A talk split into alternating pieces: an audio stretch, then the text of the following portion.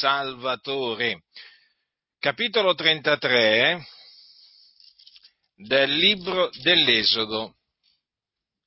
Leggerò una parte di questo capitolo, quindi libro dell'Esodo, capitolo 33, leggerò a partire dal versetto 12. A partire dal versetto 12. E Mosè disse all'Eterno: vedi, tu mi dici fa salire questo popolo e non mi fai conoscere chi manderà i miei co. Eppure hai detto io ti conosco personalmente ed anche hai trovato grazia agli occhi miei. Or dunque, se ho trovato grazia agli occhi tuoi, fammi conoscere le tue vie, onde io ti conosca e possa trovare grazia agli occhi tuoi, e considera che questa nazione è popolo tuo.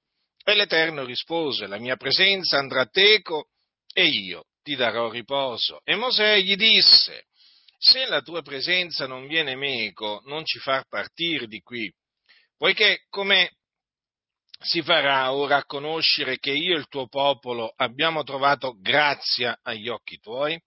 Non sarà egli dal fatto che tu vieni con noi? Questo distinguerà me e il tuo popolo da tutti i popoli che sono sulla faccia della terra. E l'Eterno disse a Mosè: farò anche questo che tu chiedi, poiché tu hai trovato grazia agli occhi miei e ti conosco personalmente.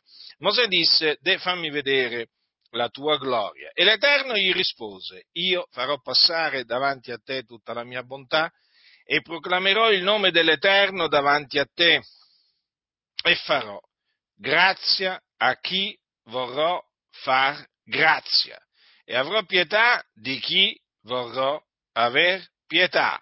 Disse ancora: tu non puoi vedere la mia faccia, perché l'uomo non mi può vedere e vivere. E l'Eterno disse: ecco qui un luogo presso a me, tu starai su quel masso, e mentre passerà la mia gloria io ti metterò in una buca del masso e ti coprirò con la mia mano finché io sia passato. Poi ritirerò la mano e mi vedrai per di dietro, ma la mia faccia non si può vedere.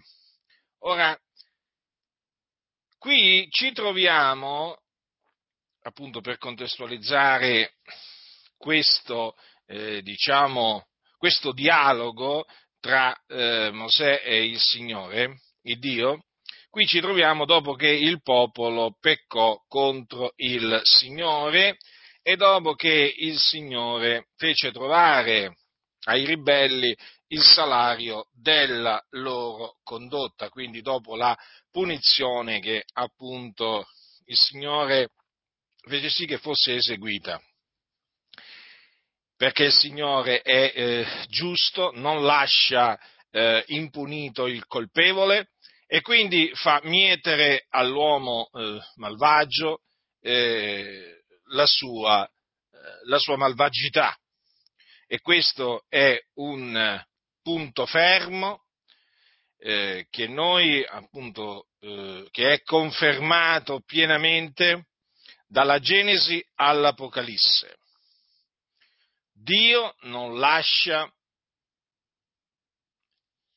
impunito il colpevole. Ma oggi, come voi sapete, molti detestano sentire parlare delle punizioni che Dio esercita contro i peccatori. Detestano sentirne parlare perché non amano la giustizia, perché non amano Dio, perché chi ama Dio ama il suo operare e ama naturalmente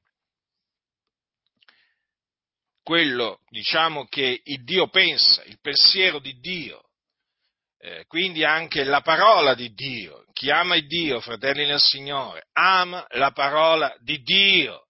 È la parola di Dio, lo ripeto, dalla Genesi all'Apocalisse, dice e insegna esplicitamente che Dio non lascia impunito il colpevole e quindi che punisce chi merita di essere punito in svariati modi, il singolo naturalmente come anche gruppi di persone o nazioni intere. Il nostro Dio, fratelli, è un giusto giudice che si adira ogni giorno. Pensate che ci sono quelli che non solo affermano che Dio non punisce, ma affermano anche che Dio non si adira. Infatti quando ci sentono parlare dell'ira di Dio, si scandalizzano costoro, come se noi avessimo bestemmiato. Il problema, sapete qual è, fratelli nel Signore? Che questi, quando sentono veramente bestemmiare, non si scandalizzano. Questi si scandalizzano quando sentono proclamare la verità che è in Cristo Gesù.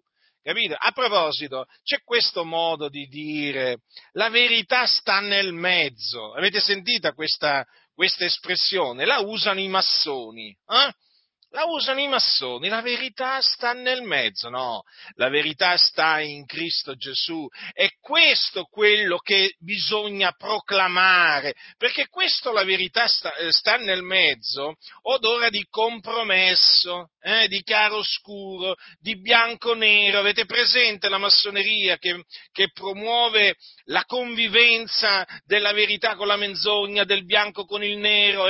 Avete presente il pavimento a scacchi? Ecco, questo, la verità sta nel mezzo, suona appunto come una espressione di compromesso. Perché? Perché costoro non vogliono proclamare la verità che è in Cristo Gesù, perché sostanzialmente odiano la verità che è in Cristo Gesù. E quindi dicono: la verità sta nel mezzo. Come dire, non ascoltate quelli che prendono la parola di Dio alla lettera, non li ascoltate, perché poi il fine ultimo di questa dichiarazione qual è?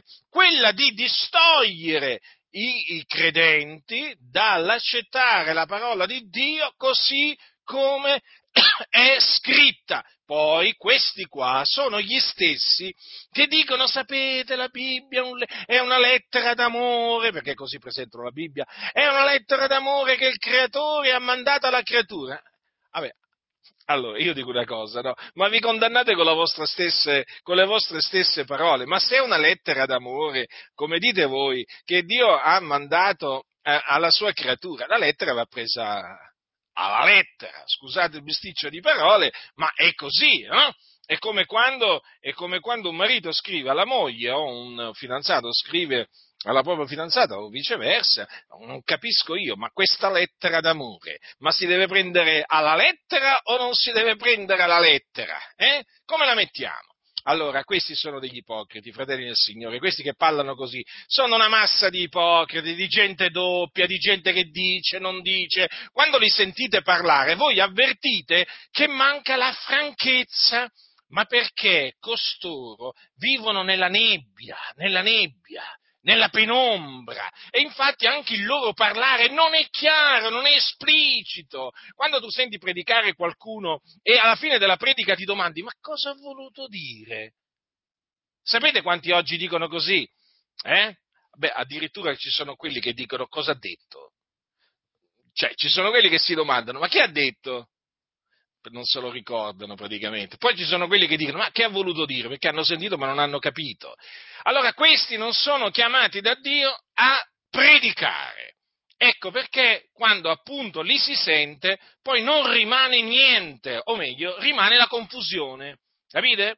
E questi qua sono quelli che non vogliono sentire parlare delle punizioni di Dio, non vogliono sentire dire che Dio si adira ogni giorno. Beh, insomma, che Dio sa dire ogni giorno, sapete, è una dichiarazione forte, perché appunto fa comprendere come il Signore veramente è adirato, si adira contro i malvagi, ma è scritto così: il Dio è un giusto giudice, un Dio che sa dire ogni giorno. Quindi qualcuno potrebbe dire: ma allora Dio si è adirato anche oggi?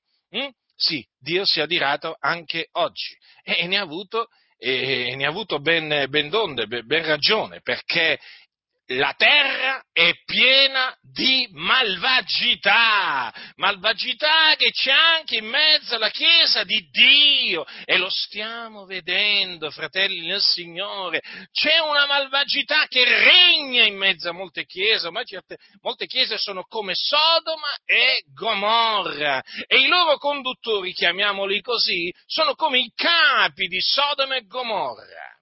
Sì, fratelli nel Signore, è proprio così. Oramai molte chiese si sono dati al male, approvano il male, chi lo commette?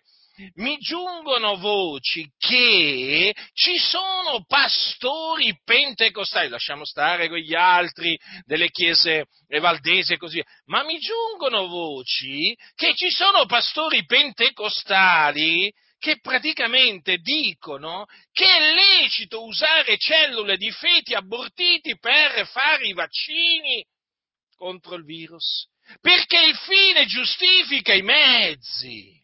Avete capito? Questi scellerati, questi operatori di iniquità, questi operatori di scandali, questi uomini malvagi che stanno dietro i pulpiti con l'etichetta di pastore, con il tesserino di pastore, che cosa insegnano? Per loro praticamente si può anche uccidere una creatura. Capite? Perché l'aborto è omicidio, per poi prendere le cellule e usarne, come dice la scienza. Perché questi scellerati, questi credono nella scienza, questi non credono in Dio, loro credono nell'uomo. Allora dicono, per non dire credo nell'uomo, dicono credo nella scienza, e poi vivono nella paura. Non so quello che mi succederà, a prescindere quello che mi succederà, e certo tremano, perché la coscienza li accusa, ecco perché tremano, di subire conseguenze dalla vaccinazione, non solo, anche da certe medicine. Fratelli nel Signore, vi sto dicendo queste cose perché io sono nauseato e mi indigno naturalmente.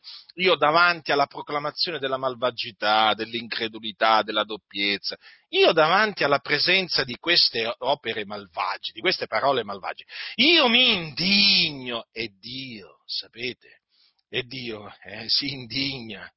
Si indigna il Signore, si adira anche contro queste chiese massonizzate che oramai hanno finito con l'approvare l'omicidio, approvano l'omicidio, l'assassinio. Ma vi rendete conto? Questi oramai, per promuovere la loro scienza, praticamente riescono ad avvalorare ogni sorta di peccato. Non gli interessa niente della parola di Dio. Poi, naturalmente, l'obiettivo dei loro ragionamenti siamo sempre noi, sempre, ricordatevelo, perché noi siamo il problema, tra virgolette. Non esiste alcun altro problema, il problema siamo noi. Perché? Perché prendiamo la scrittura alla lettera, e quindi quando leggiamo che Dio non lascia impunito il colpevole, noi diciamo quello che proclama la parola. Ma questi bugiardi, questi malvagi, questi massoni col grembiule, senza il grembiule, questi odiano la parola di Dio, e perché odiano Dio.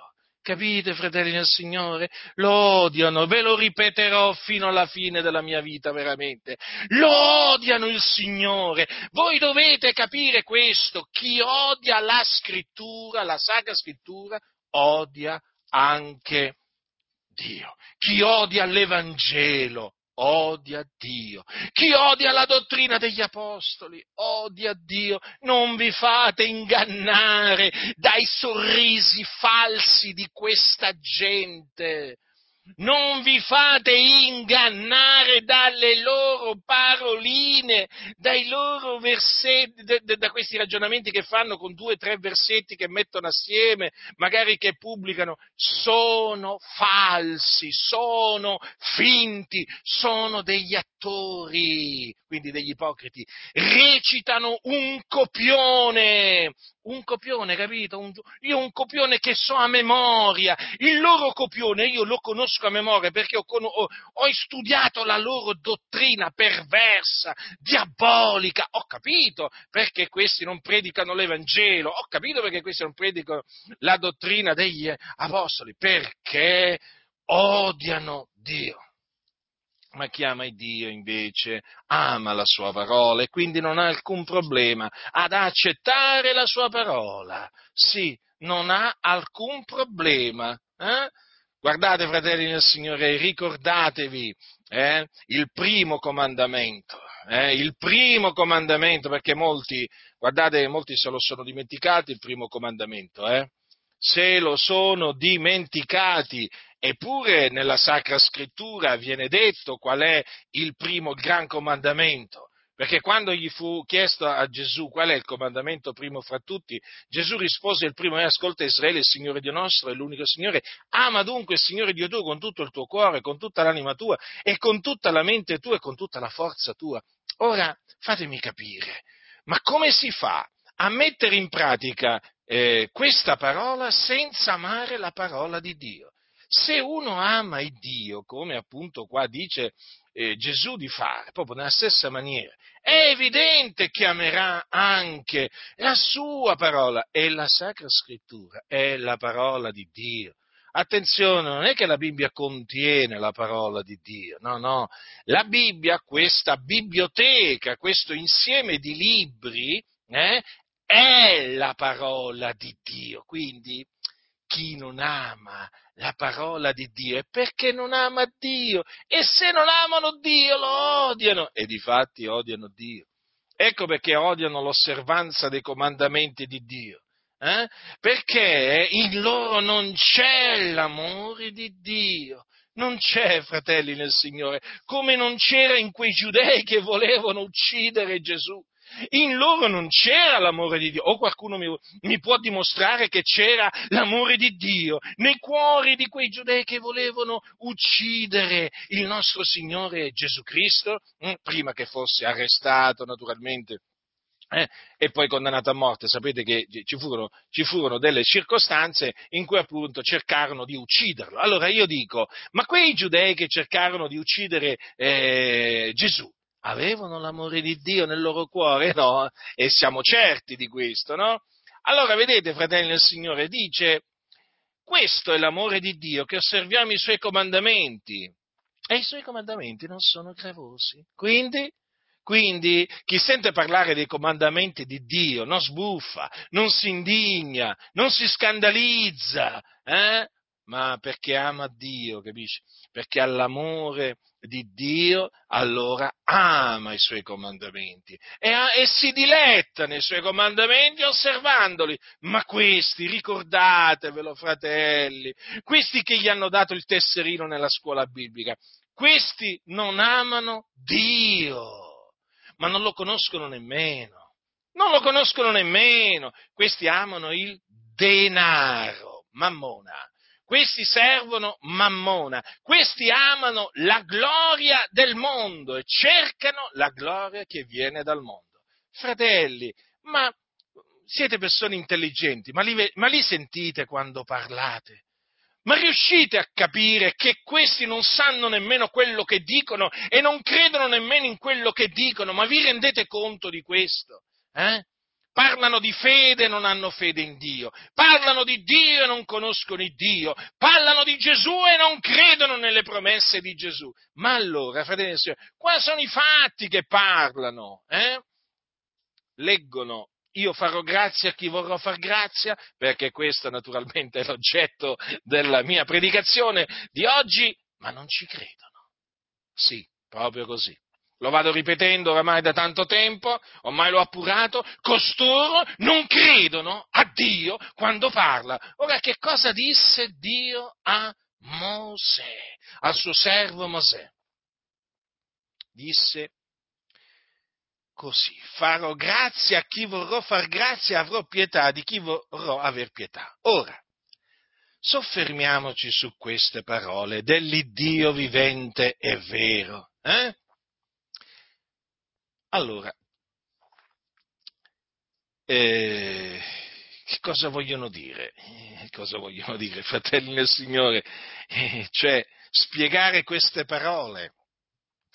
Ma io direi che queste parole sono così chiare, di primo acchitto direi queste parole sono così chiare che non hanno bisogno di una spiegazione. Perché qua il Signore ha detto che Lui farà grazia a chi vuole, a chi vorrà fare grazia. Quindi noi comprendiamo che coloro a cui viene fatta grazia da Dio hanno ricevuto grazia perché Dio ha voluto fare loro grazia. Quindi noi apprendiamo dalla Scrittura in maniera inequivocabile che è dipeso dalla volontà di Dio. Perché qui dice: farò grazia a chi vorrò far grazia e non farò grazia a chi vorrà essere graziato, a chi vorrà ricevere grazia. No, qui dice: farò grazia a chi io, quindi il Signore, vorrò far grazia. Quindi noi deduciamo, arriviamo a questa conclusione, senza nutrire alcun dubbio, che dipende dalla volontà di Dio. Ricevere grazia da Dio dipende dalla volontà di Dio e non dalla volontà del graziato. Parlo del graziato, del graziato inteso appunto come colui a cui è stato fatto grazia, quindi non del fortunato. Allora, a proposito di fortuna e di fortunati, voi sapete che i soliti scellerati hanno diffuso dai loro pulpiti, sui quali salgono con tanta baldanza, dai quali loro si ergono sulle pecore del Signore. Infatti usano il pulpito per innalzarsi sopra il gregge. Quando si vedono dietro i pulpiti, loro si vedono realizzati, perché quella è tutta la loro vita, hanno vissuto per il pulpito. Infatti sono pronti ad ammazzare per il pulpito, a vendere la propria madre, la propria moglie, i propri figli. Sono pronti a tradire, a mettersi con la mafia, con l''ndrangheta, la camorra, con qualsiasi iniqua persona, pur di giungere là dietro il pulpito, perché questa gente non è che vuole arrivare in cielo, non è che vuole andare in cielo, no, questa gente vuole arrivare dietro il pulpito, perché il pulpito è tutto, il pulpito trasmette quella sensazione di potenza al popolo, e il popolo è là appunto che vede questa gente salire su quei gradini, mettersi dietro quel pulpito, agitarsi, dire quelle quattro cosine che hanno scritto su quei fogli. Ed ecco che appunto tutto questo popolo ignorante, perché non conosce le scritture, sta là ad abbeverarsi delle favole di questi scellerati, capite, che una volta che scendono dal pulpito non sanno, hanno la bocca chiusa, perché? Perché non avendo niente da cui leggere, non avendo più i foglietti davanti, non sono più in grado di predicare, di insegnare, non sono più in grado di dire niente, non che lo fossero dietro il pulpito, perché questi non hanno alcuna chiamata, ma non sono in grado proprio nemmeno di citare certi versetti della scrittura, perché la parola di Dio non dimora nel loro cuore. La parola di Dio loro la scrivono su quattro foglietti e da quella leggono, capito? Poi quando la citano, così a braccio, come si suol dire, ma sentite delle cose, citano i versetti della scrittura come se non l'avessero mai letti, contorcono le scritture, ma citano in una maniera anche sbagliata. L'ho sentito io tante volte. Questa gente non è da Dio, ma dietro il pulpito fa credere di essere da Dio. E naturalmente il popolo ignorante cosa fa? Ecco, è arrivato il pastore, il servo del Signore. Ma quale servo del Signore? Ma quale servo del Signore? Ma mettetelo seduto su una sedia, quello, e vedrete che non è più in grado di dire niente. Questi sono cani muti, incapaci d'abbaiare. Ma fratelli nel Signore, ma lasciate queste denominazioni, lasciatele. Allora, vi stavo dicendo appunto che costoro appunto non credono a quello che sta scritto, non credono a quello che dice Dio, non ci credo. Per farvi un esempio, fratelli nel Signore, è come se voi parlaste con una persona, va bene? È come se voi gli steste raccontando, qualcosa che avete vissuto, qualcosa che avete visto, qualcosa che avete sentito, e il vostro interlocutore vi dice: no, io non ti credo. La stessa cosa. Praticamente cosa significa? Che il tuo interlocutore ti fa bugiardo, cioè Nel momento in cui ti dice io non credo a quello che tu dici, praticamente ti sta dicendo che sei un bugiardo. È la stessa cosa, fratelli, da parte di questi scellerati, diplomati, laureati che stanno dietro appunto i pulpiti. Non credono a Dio, lo fanno bugiardo.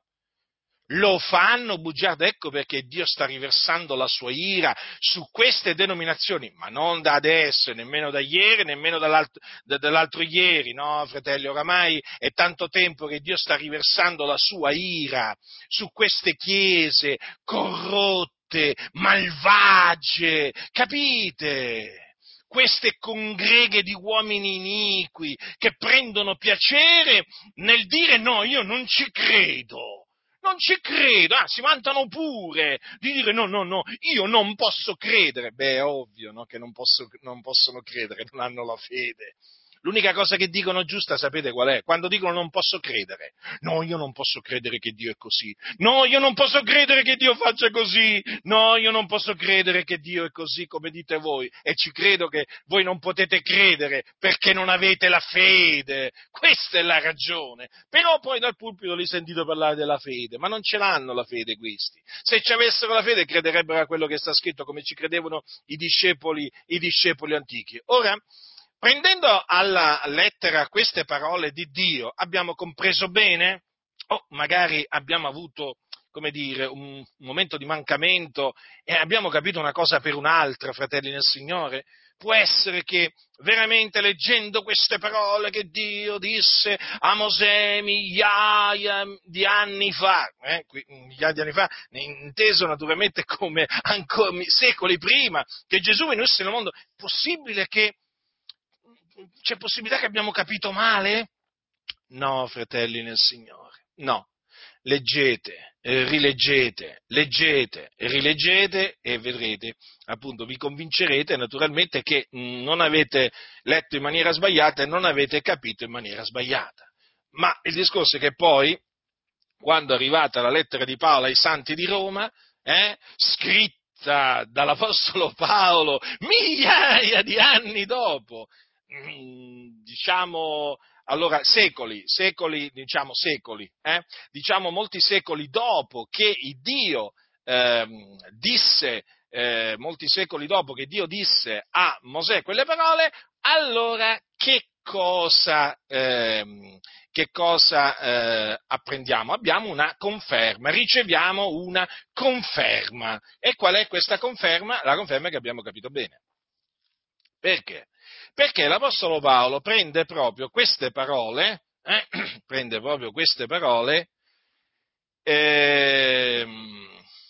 di Dio, che Dio rivolse a Mosè per confermare che la salvezza dipende non dalla volontà dell'uomo, ma dalla volontà di Dio. E infatti ecco che troviamo scritto nell'Epistola di Paolo ai Santi di Roma, capitolo 9, leggerò una parte di questo capitolo a partire dal versetto 1. Io dico la verità in Cristo, non mento, la mia coscienza me lo attesta per lo Spirito Santo. Io ho una grande tristezza e un continuo dolore nel cuor mio, perché vorrei essere io stesso anatema, separato da Cristo per amore dei miei fratelli, i miei parenti secondo la carne, che sono israeliti, ai quali appartengono l'adozione, la gloria, i patti, la legislazione, il culto e le promesse, dei quali sono i padri e dai quali è venuto secondo la carne il Cristo, che sopra tutte le cose Dio benedetto in eterno. Amen. Però non è che la parola di Dio sia caduta a terra, perché non tutti i discendenti da Israele sono Israele, né per il fatto che sono progenie d'Abramo sono tutti figlioli d'Abramo, anzi in Isacco ti sarà nominata una progenie, cioè non i figlioli della carne sono figlioli di Dio, ma i figlioli della promessa sono considerati come progenie, poiché questa è una parola di promessa: in questa stagione io verrò e Sara avrà un figliolo. Non solo, ma anche a Rebecca avvenne la medesima cosa, quando ebbe concepito da uno stesso uomo, vale a dire Isacco, nostro padre, due gemelli, poiché prima che fossero nati e che avessero fatto alcunché di bene o di male, affinché rimanesse fermo il proponimento dell'elezione di Dio, che dipende non dalle opere ma dalla volontà di colui che chiama, le fu detto: il maggiore servirà al minore, secondo che è scritto: ho amato Giacobbe ma ho odiato Esaù. Che diremo dunque? V'è forse ingiustizia in Dio? Così non sia, perché gli dice a Mosè: io avrò mercé di chi avrò mercé e avrò compassione di chi avrò compassione. Non dipende dunque né da chi vuole né da chi corre, ma da Dio che fa misericordia, perché la scrittura dice a Faraone: appunto per questo io t'ho suscitato, per mostrare in te la mia potenza, perché il mio nome sia pubblicato per tutta la terra. Così dunque egli fa misericordia a chi vuole e indura chi vuole. Dunque vedete, l'apostolo Paolo, vi ricordo che fu costituito dal Signore apostolo, nonché dottore dei gentili, l'apostolo Paolo ha preso proprio queste parole che appunto lui le cita così: avrò mercé di chi avrò mercé, avrò compassione di chi avrò compassione, confermandole naturalmente che lì vuol dire appunto di chi vorrò aver compassione, di chi vorrò aver mercé, perché dice: così dunque egli fa misericordia a chi vuole, capite? Queste parole confermano appunto, spiegano le parole che il Signore disse a Mosè e che lui cita. Allora, in che naturalmente contesto l'apostolo Paolo cita queste parole? In un contesto ben preciso. Praticamente lui, l'apostolo Paolo, sta parlando della caduta, del fatto che Israele è caduto, è inciampato. Voi sapete che è inciampato nella parola, gli israeliti sono inciampati nella parola. Sono inciampati per quale ragione? Perché sono stati, induriti. Sono stati induriti e quindi non è che c'è da pensare che la parola di Dio sia caduta a terra. Giustamente Paolo dice: perché non tutti i discendenti da Israele sono Israele. E di questo, naturalmente, ne abbiamo prova, come anche del fatto che, per il fatto che sono progenie d'Abramo, sono tutti figli d'Abramo, in questo ne abbiamo prova nel fatto che Abramo ebbe 2 figli, uno dalla donna schiava, Agar, e uno dalla donna libera, Sara. Ma il figlio della promessa, colui, il figlio che appunto Dio promise ad Abramo, con il quale avrebbe fatto il suo patto, era Isacco, e in Isacco gli fu nominata una progenie. Infatti dice bene Paolo: anzi, in Isacco ti sarà nominata una progenie, quindi non in Ismaele, il figlio della schiava, ma in Isacco, il figlio della libera, cioè di Sara. Notate dunque? Quindi il Signore scelse Isacco anziché Ismaele. Ecco perché, vedete, subito dopo Paolo dice: cioè non i figlioli della carne sono figlioli di Dio, ma i figlioli della promessa sono considerati come progenie. Infatti Isacco è il figlio della promessa e fu considerato appunto, in quanto figlio della promessa, la progenie di Abramo. Poiché dice: questa è una parola di promessa. Notate: in questa stagione io verrò e Sara avrà un figliolo. Quindi vedete che Paolo conferma che Isacco fu il figlio della promessa, che nacque in virtù della promessa di Dio. La promessa fu: in questa stagione io verrò e Sara avrà un figliuolo.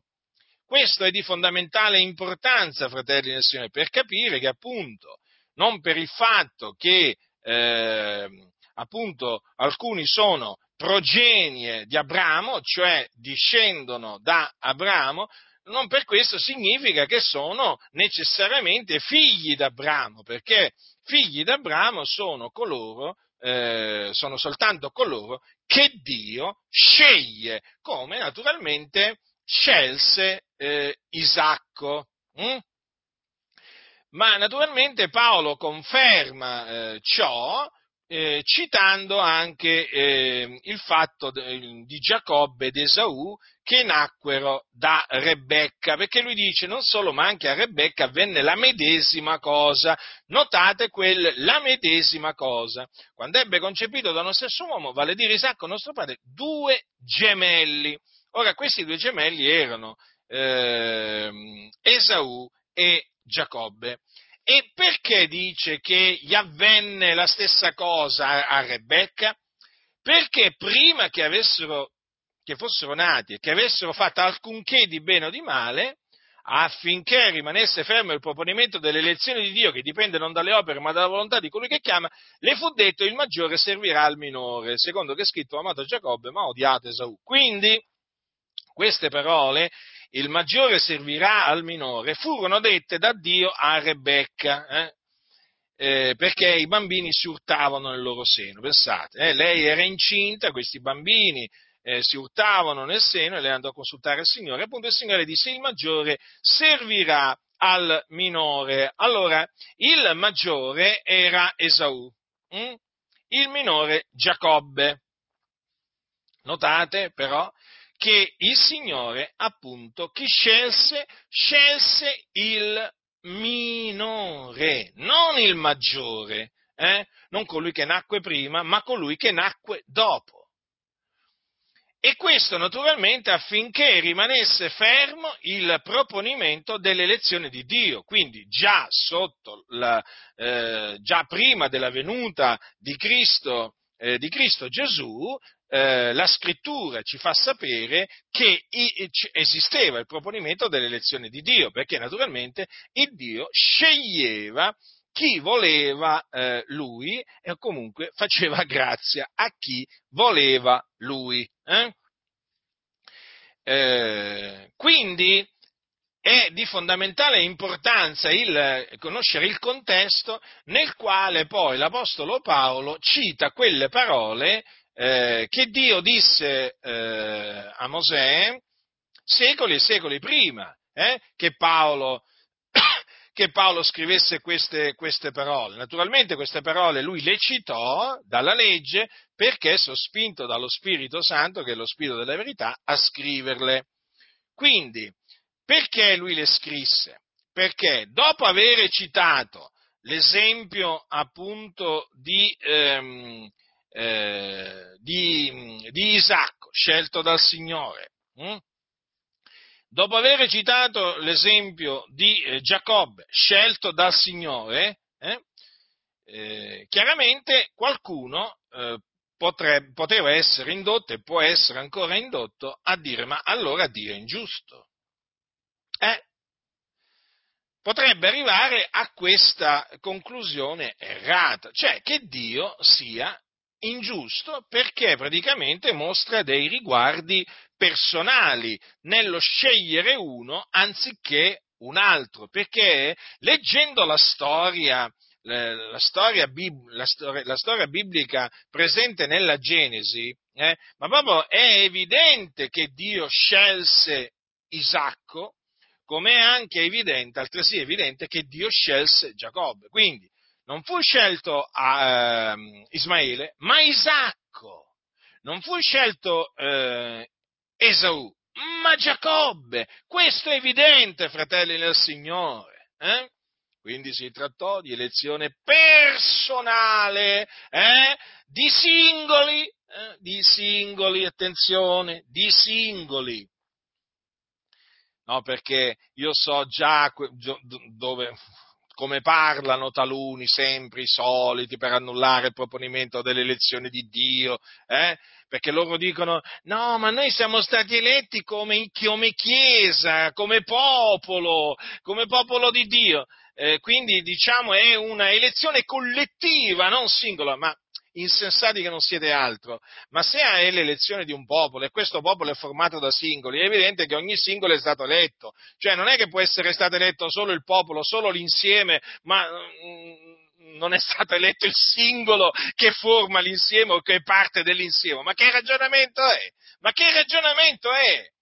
Cioè, ma manco certi bambini fanno certi ragionamenti. Ma veramente io credo che ci siano bambini che nel sentire questi parlare in questa maniera pensano che siano ubriachi, che poi alcuni veramente sono anche degli ubriaconi, sapete che ci sono pastori che sono dati all'ubriachezza, vabbè, ma tanto Dio guarda al cuore, mica il Signore guarda a quanto bevi, no? Come dire, anche se alzi il gomito non ti preoccupare, voglio dire, Dio non è che guarda se ti ubriachi, no, e ci mancherebbe altro, Dio non guarda proprio a niente.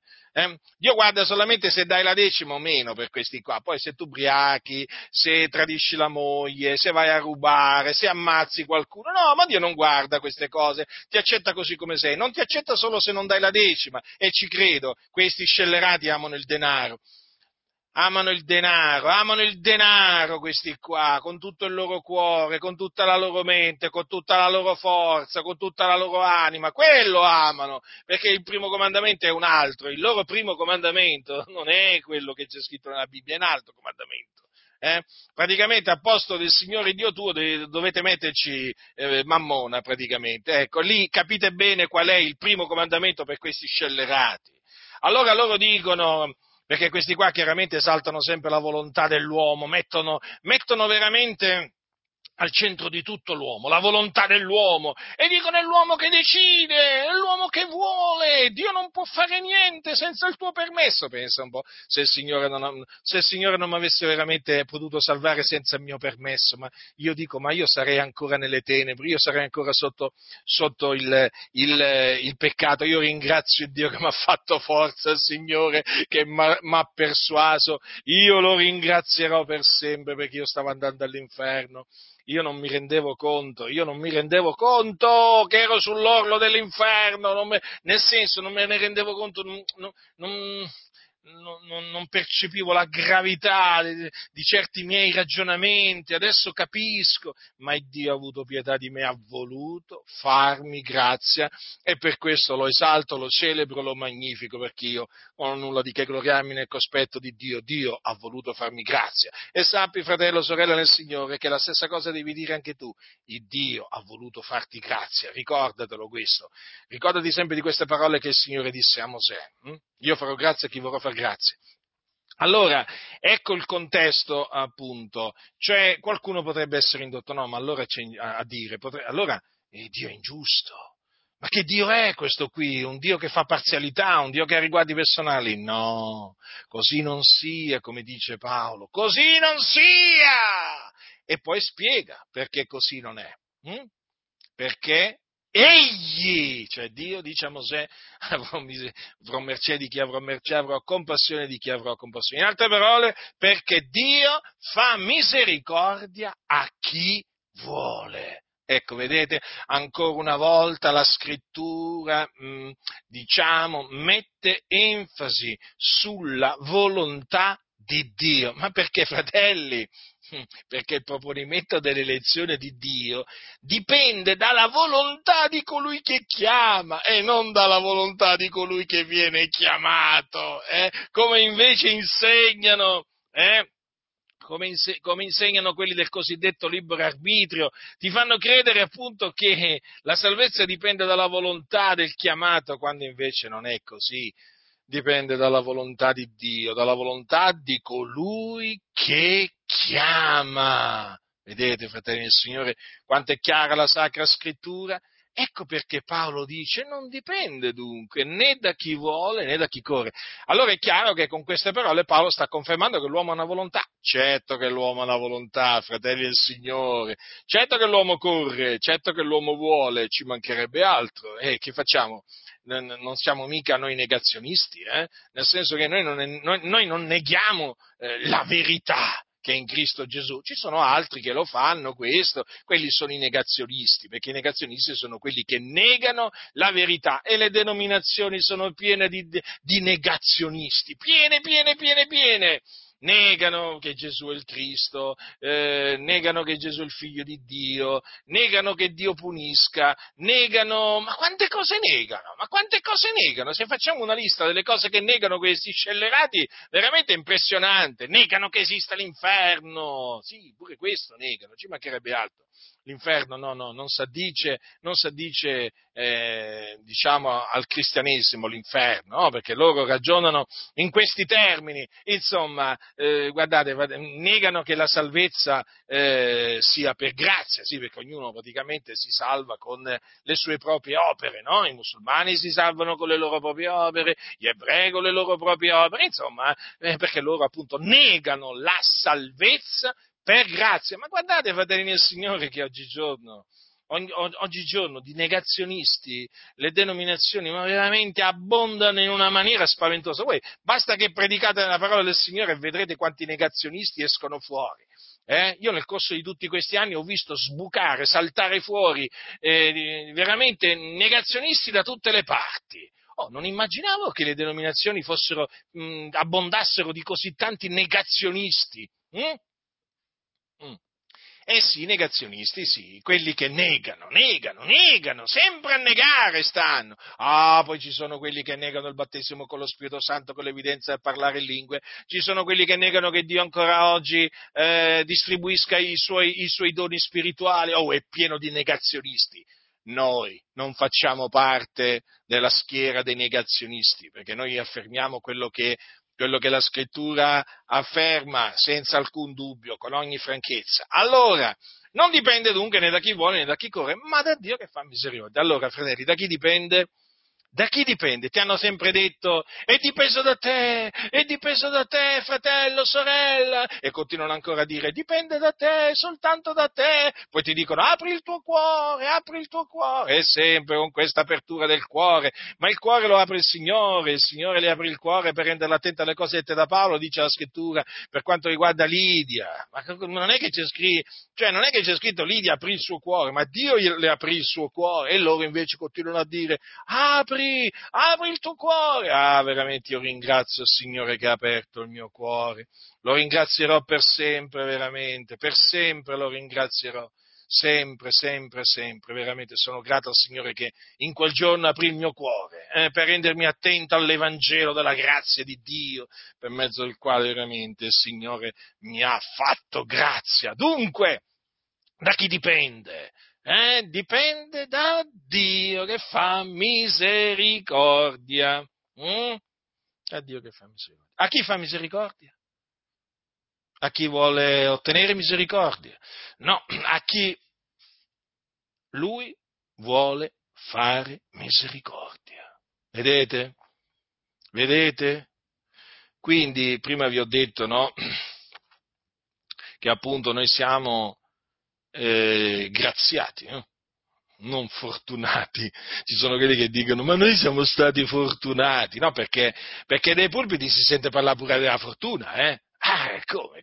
Questi praticamente poi lo sapete che tentano la fortuna, vanno a giocare, perché sapete nella Bibbia non c'è mica scritto non giocate d'azzardo, capite? E siccome che non c'è scritto, questi si sentono autorizzati a tentare la fortuna, andare a giocare d'azzardo, no? D'altronde nella Bibbia non c'è scritto manco non fumate. E che fanno questi allora? Una buona parte di questi fumano. Come faceva il massone Charles Spurgeon? Lui fumava i sigari, disse una volta che fumava la gloria di Dio. Pensate un po' voi, quanto fosse scellerato quell'uomo, che tanti esaltano. Lui fumava i sigari alla gloria di Dio, e quando qualcuno gli disse, ma che fai Charles? E lui disse, mostrami nella Bibbia dove sta scritto di non fumare, io non fumerò più. E siccome che nessuno gli poté mostrare che nella Bibbia non c'è il comandamento non fumare, lui continuò a fumare. Poi morì anche abbastanza giovane, perché poi chiaramente Dio non lascia il colpevole impunito, come vi ho detto. Ma così vanno le cose, fratelli nel Signore, vanno così. Allora vi stavo dicendo che naturalmente questi dal pulpito parlano di fortuna. Praticamente questi qua sono come i pagani che non conoscono il Dio. Siamo stati fortunati, come fortunati? Quindi io dovrei attribuire la grazia che ho ricevuto da Dio alla fortuna, insomma, alla dea fortuna, qualcuno direbbe, alla dea bendata, qualcun altro direbbe. Ma vi rendete conto, fratelli del Signore, in mano a chi stanno tante chiese evangeliche, in mano a scellerati, a gente che crede nella fortuna, e naturalmente anche nella sfortuna, perché siccome che loro non credono che Dio regna, e allora praticamente se un passero cade a terra è perché il passero, poverino, è stato sfortunato, non è che il passero cade a terra per la volontà di Dio, no, perché è un passero sfortunato che, e questi vanno contro la parola di Dio, non cade a terra un solo passero senza il volere del Padre nostro, e questi qua invece non ci credono. Non ci credono, fratelli del Signore. Questi, guardate, che dicono di credere in Dio, ma guardate che effettivamente non ci credono. Vi ho detto, le cose stanno scritte chiaramente. Qui dice che dipende da Dio che fa misericordia. Loro dicono invece che dipende dall'uomo. Allora è chiaro, no? Mi pare evidente che non credono a quello che sta scritto. E Paolo, sapete come lo conferma? Che Dio che dipende da Dio, che fa misericordia, citando l'esempio di Faraone, di quello che Dio disse a Faraone, perché qua, quando dice la scrittura, dice a Faraone, è Dio che disse a Faraone queste parole, e gliele disse queste parole mentre stava colpendo l'Egitto delle piaghe, però ancora non era arrivata l'ultima piaga, perché Dio aveva decretato di mandare 10 piaghe su Faraone e gli egiziani per trarre con mano potente il suo popolo dall'Egitto. Allora, per fare questo indurò il cuore di Faraone. Ecco perché Faraone si rifiutò di lasciare andare libero il popolo di Israele, fino a quando, appunto, alla 10ª piaga, che consistette nell'uccisione dei primogeniti d'Egitto, ecco che Faraone, costretto, forzato da una mano potente, cioè dalla mano di Dio, appunto lasciò andare il popolo di Israele. Ma il Signore, nel frangente, mentre colpiva appunto con le piaghe, gli disse, in una circostanza, appunto per questo io ti ho suscitato, perché l'avrebbe potuto distruggere proprio in un attimo, avrebbe potuto distruggere il Signore, proprio Faraone e tutti gli egiziani, ma proprio avrebbe potuto liberare il popolo di Israele in questa maniera. E invece no, l'ha lasciato sussistere. Dice infatti, per questo io ti ho suscitato, per mostrare in te la mia potenza e perché il mio nome sia pubblicato per tutta la terra. Ecco dunque perché il Signore lo lasciò sussistere. Non solo, ecco perché il Signore lo suscitò, per mostrare in quell'uomo la sua potenza e affinché il suo nome fosse pubblicato per tutta la terra. Quindi da chi dipende? Da Dio. Infatti Faraone fu indurito da Dio. E Dio non volle fargli misericordia a Faraone, volle indurirlo, perché Dio fa tutto ciò che gli piace, in cielo, in terra, nei mari, negli abissi. Dovunque egli fa tutto ciò che gli piace. Quindi al Signore piacque indurire Faraone. Per queste ragioni, il cuore di Faraone, appunto per le ragioni appunto che vi ho spiegato, che sono trascritte, se voi leggete il libro dell'Esodo, vi accerterete appunto di quale fu la ragione per cui il Signore volle da subito indurire il cuore di Faraone. E il Signore, allora, vedete, è proprio così.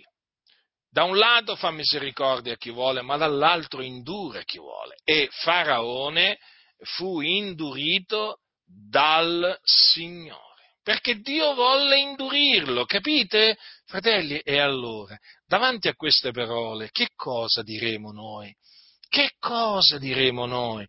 Diremo veramente che il Dio è misericordioso, che Dio è buono, che Dio è meraviglioso, perché ha voluto farci grazie. L'Iddio d'ogni grazia, dunque, perché così è chiamato, ha voluto farci grazie. Noi non meritevamo la grazia, d'altronde è un immeritato favore, è la grazia.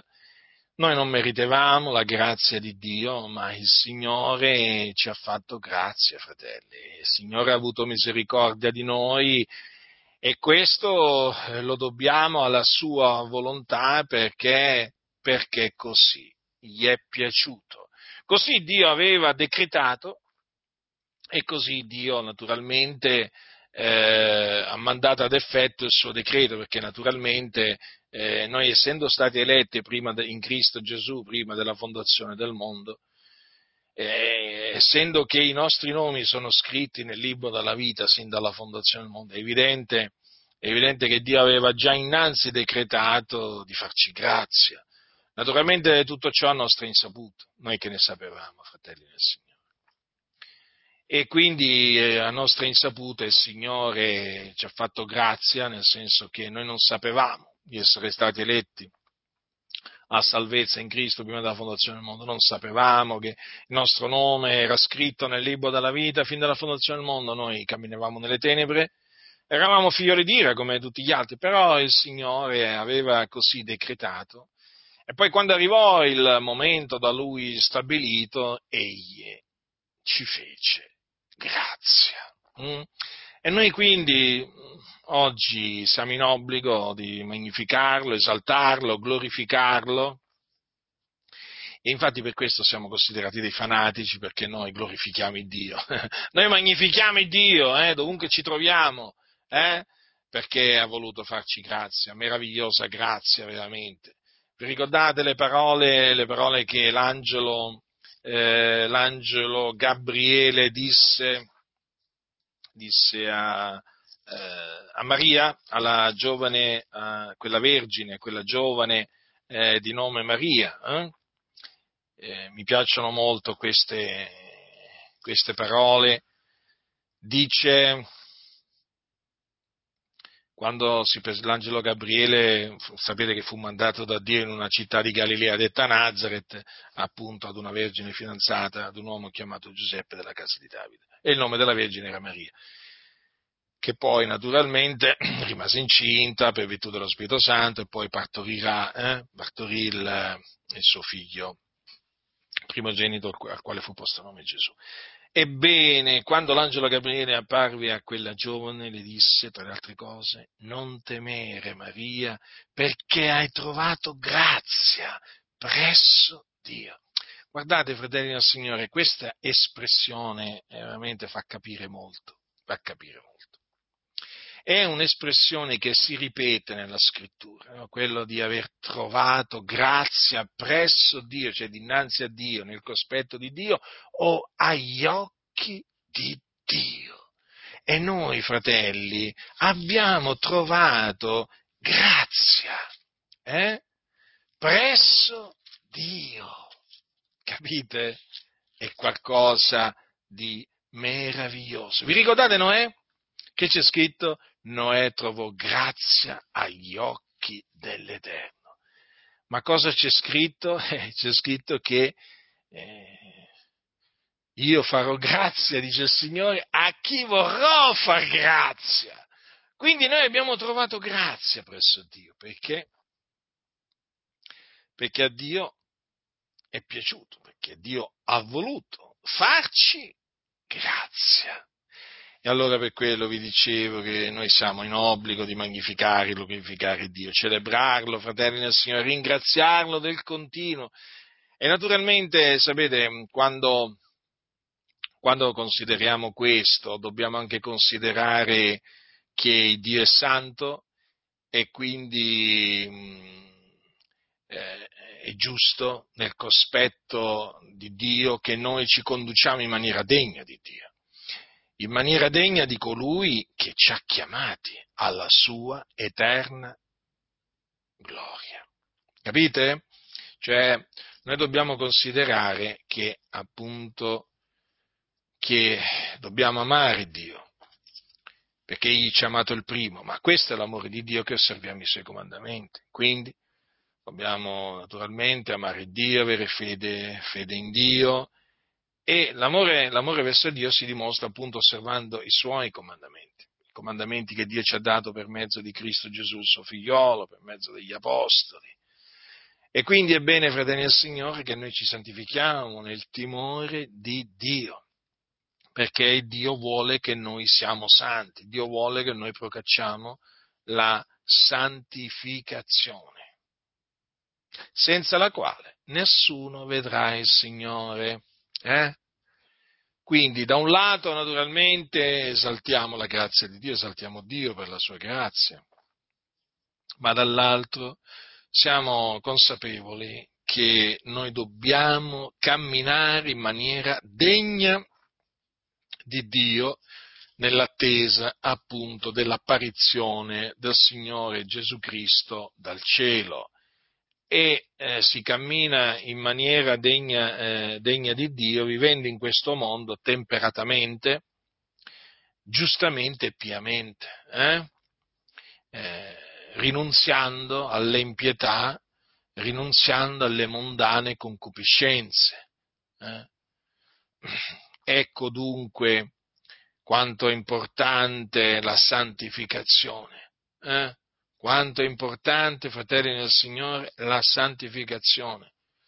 La santificazione deve essere procacciata da tutti coloro a cui Dio ha voluto fare grazia. Noi siamo tra quelli a cui Dio ha voluto fare grazia, quindi santifichiamoci nel timore di Dio, non conformiamoci al presente secolo malvagio. Basta considerare che il presente secolo è malvagio e naturalmente per capire quanto sia importante salutare, non conformarsi a questo presente secolo. Ma che c'ha da offrirci il presente secolo? È malvagio, giace tutto quanto nel maligno. Quindi, fratelli del Signore, ubbidiamo a Dio, a colui che ci ha chiamati alla eterna gloria in Cristo, alla sua eterna gloria in Cristo Gesù, e conformiamoci alla sua parola, conformiamoci sì alla sua parola, e quindi per conformarsi alla sua parola, alla sua volontà, bisogna conoscere la volontà di Dio. La volontà di Dio, appunto, la si intende leggendo quello che il Signore ha prescritto per ciascuno di noi. Quindi continuiamo a ringraziare Dio, fratelli nel Signore, per la grazia che ha voluto farci, e continuiamo a santificarci nel timore di Dio, nell'attesa della venuta del nostro Signore Gesù Cristo, che sarà appunto manifestata a suo tempo. La grazia del Signore nostro Gesù Cristo sia con tutti coloro che lo amano con purità incorrotta.